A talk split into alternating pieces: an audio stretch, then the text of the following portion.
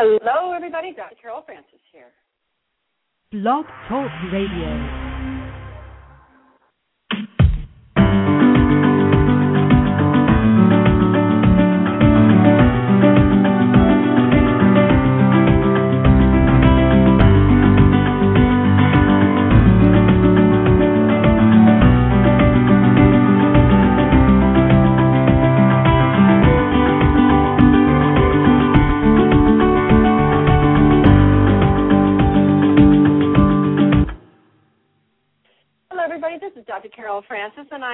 Glad you could join us again this evening. Now, what is interesting is that I've had an entourage of individuals asking me about optimism in the last few days.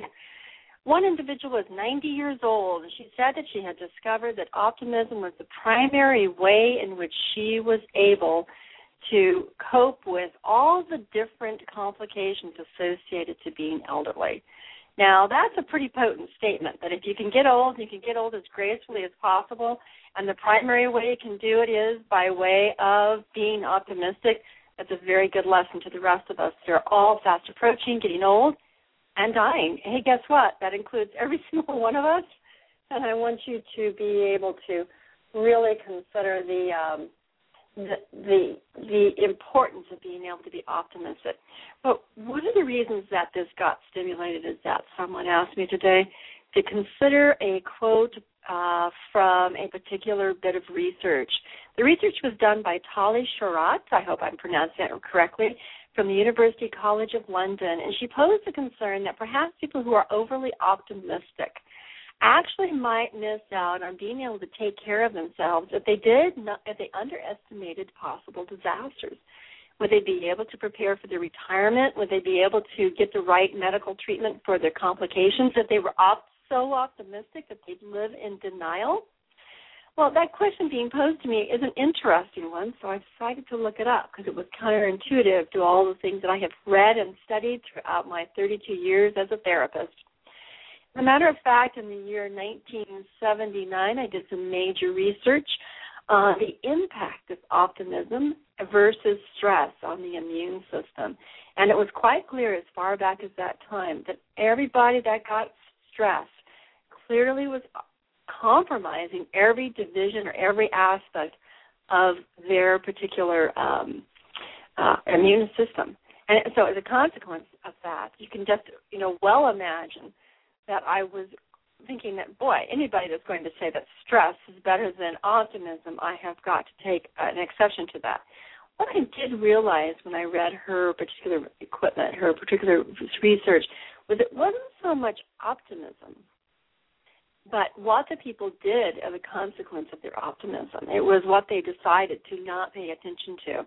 The interesting component of the research was that they had their their brains being scanned and simultaneously offered possibilities of certain disasters entering into their life.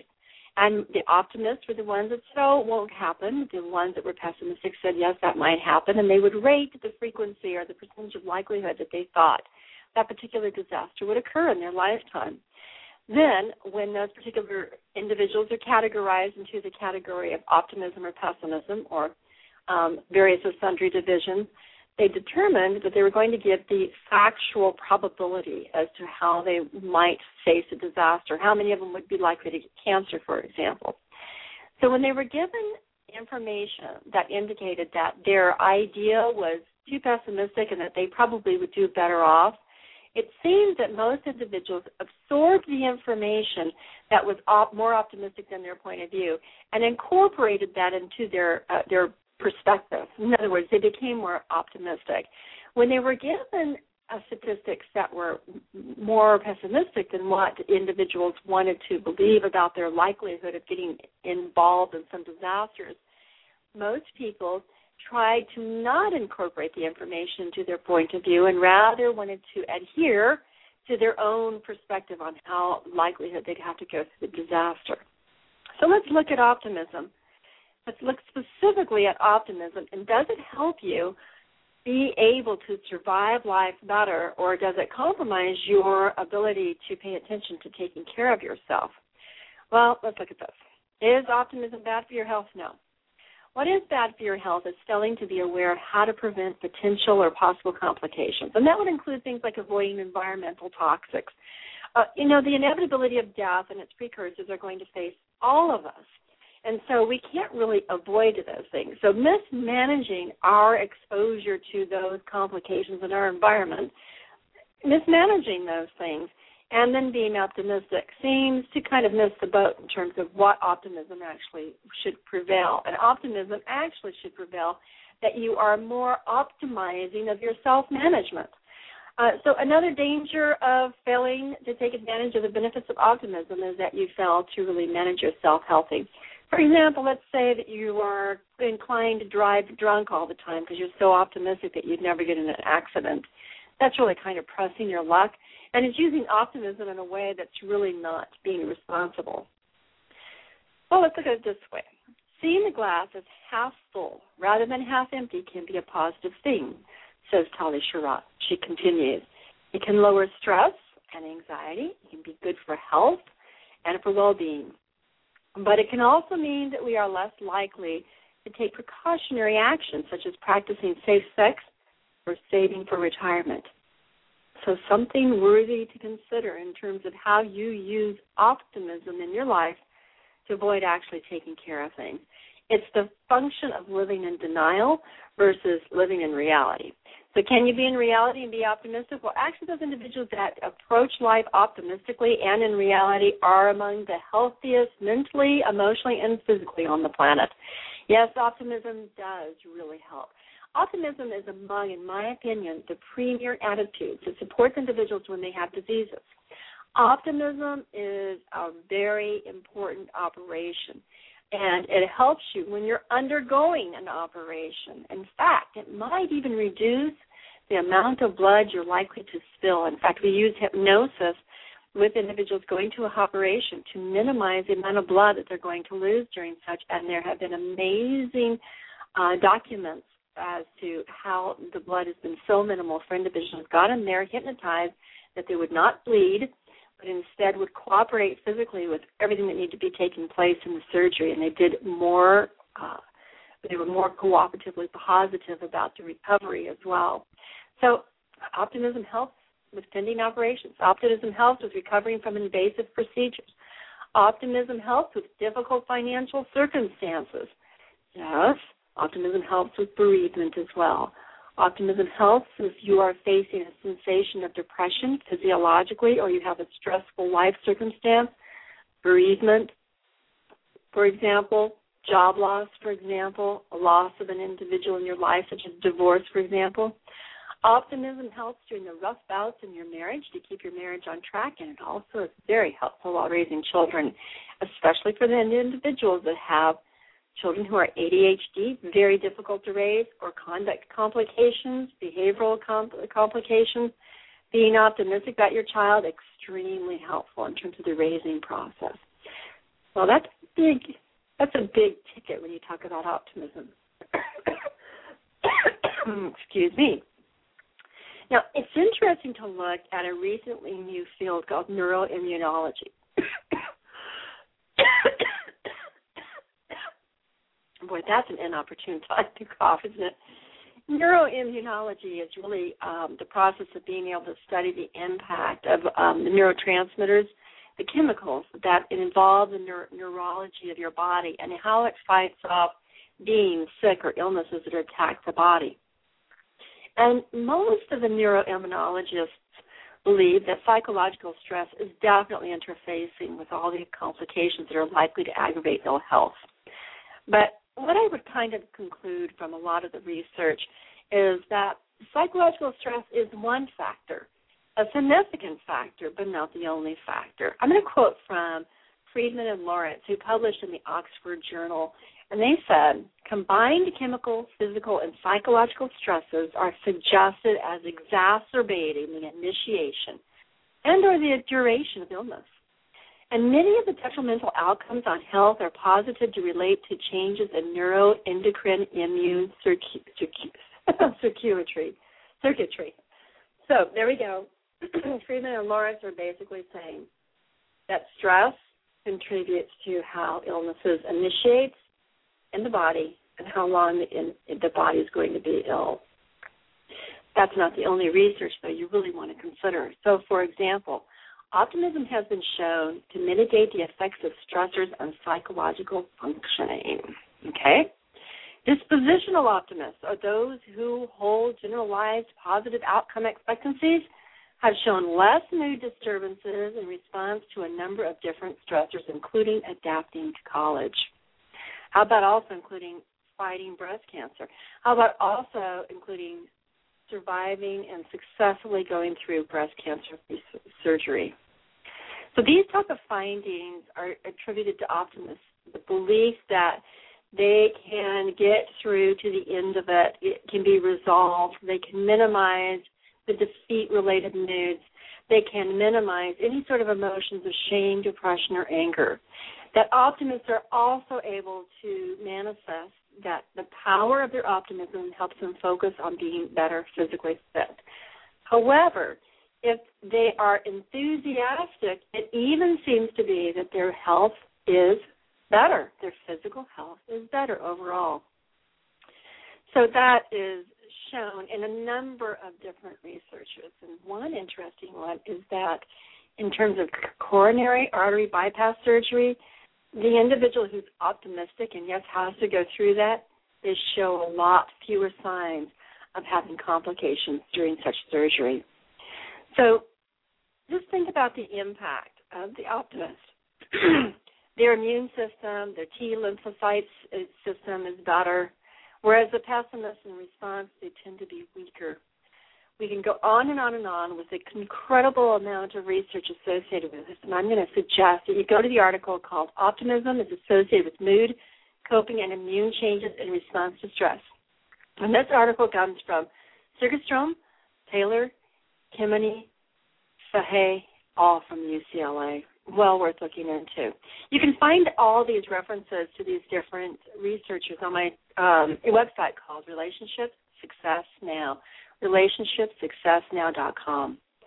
Now, if the optimists are able to function better and able to get through difficult situations better, how about the pessimists?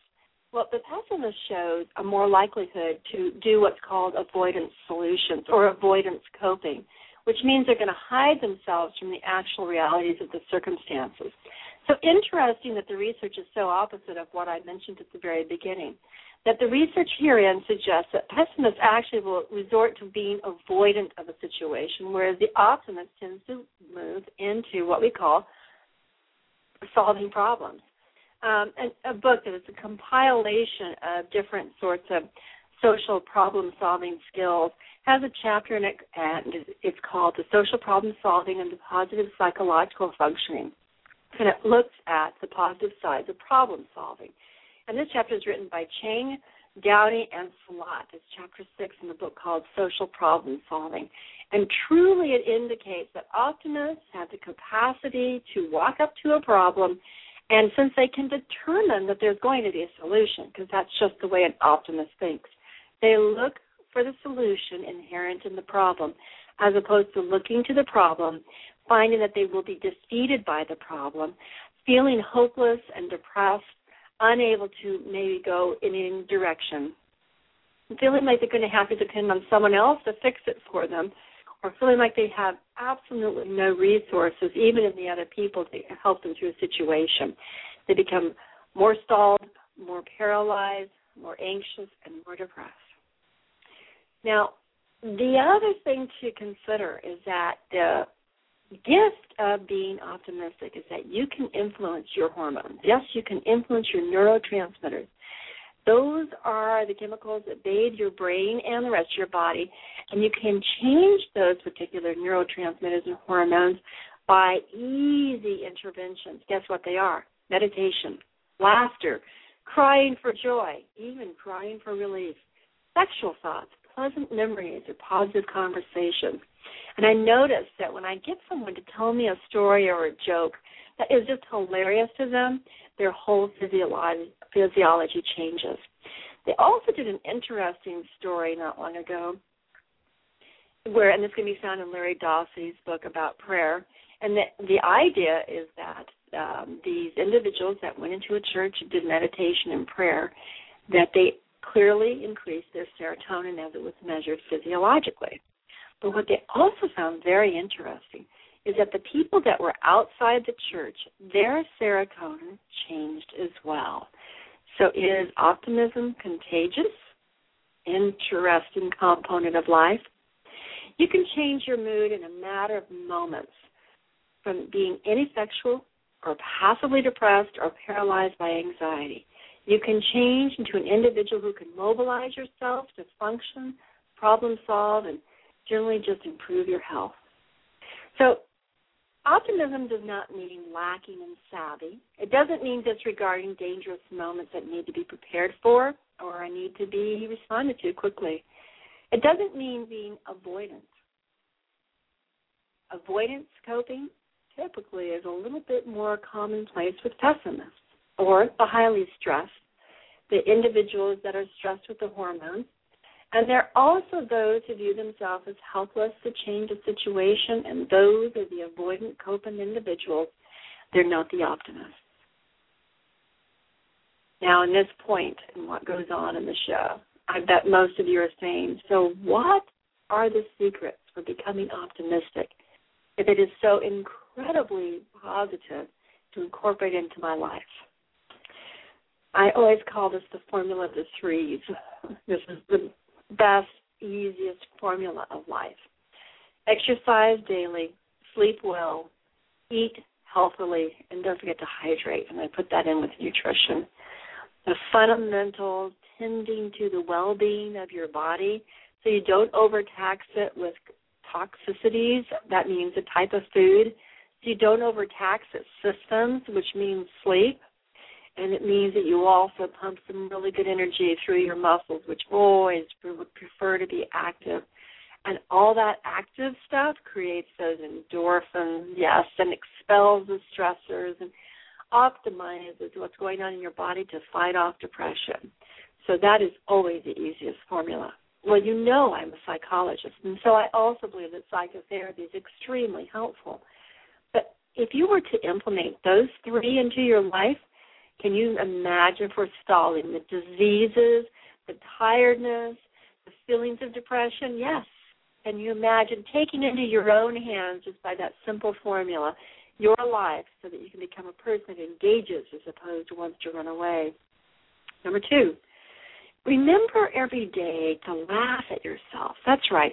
Find situations where you laugh at yourself. You do something silly, crazy, or incompetent. Make sure you laugh and then get back to fixing the incompetent moment. Not sitting there badgering yourself, but sitting there being amused at your imperfections. You can laugh at situations that you're not in control of. You can be amused by circumstances that you can't change. Another thing that's really easy to implement is looking at funny video segments. And I will tell you that YouTube has become a lifesaver for those type of moments. If you're sitting in front of your computer and you have two minutes or ten minutes, there's so many funny, funny YouTubes out there that will bring a chuckle to your face and a big giggle to your belly. And those will be the very things that will create what I call functional optimism. Next, Make sure you help someone other than yourself during the course of the day, definitely during the course of the week. Random acts of kindness not only are helpful to other individuals, but it fuels your brain with the optimistic neurotransmitters that are going to make you feel on top of your game, like you're a good person, which actually feels great, and that you actually can go out of your way to help someone else. Next, if you just feel pent up and you cannot stand all the junk that's going on inside of your mind or your emotions, figure out a way to get private by yourself and unload. Shout and cry and rant and do kickboxing or pound on something heartily. And when you're really, really filled up with all this yuck, make sure to express it, but express it in an arena where you're private. You're safe. You're safe from other people criticizing you or other people being hurt by you don't direct this type of energy at other people. You'll only damage relationships. You'll hurt their optimism. You'll definitely hurt the feelings of love that exist between the two of you. So let it all out and then laugh at yourself for being so temporarily crazy. And the next solution, or the next way to grow the creative, functional optimism inside of you, be touched and touch. This is not true for everybody. Some people can't stand the feeling of being touched. It feels invasive and intrusive for whatever series of reasons. But typically, hugs, kisses, massages, petting pets, even sex, especially with a loved one, snuggling or cuddling can ease many people's sour moments and just make them kind of purr inside themselves, which raises the chemical support as well as the emotional experience. that can help you be more optimistic. Well, as mentioned before, the next one includes meditation, prayer, pauses to regroup, or the zenning, which is my way of saying getting in your own zen. The zenning the moment so that you can definitely change your point of view and your experience of what's going on. In other words, the zenning of the moment is saying, well, what in the world is the teaching inherent in this circumstance, or what is the meaningfulness inherent in this circumstance, or how can I grow in terms of my own character and enrich my life based on this circumstance? And those points of view tend to breed an optimism. Finally, believe in a solution and then look for those solutions. Look for how you can problem solve. And if you don't think you can problem solve, do not lose sight that there are problem solving professionals out there that are available to help you out. Well, that's a little bit about optimism today, and I hope that those of you that are fighting with depression and anxiety know that we're right here, right here with you to say, hey, look it, we want to care, we want to feel it with you, we want to understand that your life is not the way you want it to be, or you may just be down but also seize hold of the opportunities to create optimism within you because guess what? The more optimistic you are, chances are the healthier you are as well. In addition, don't forget what I start off with. A 90 year old woman, healthy and alert, said, Optimism is what helps you be able to grow old happily. This is Dr. Carol Francis signing off. Thank you so much for joining me in this 20 minute program, and I'll talk to you later. Bye bye.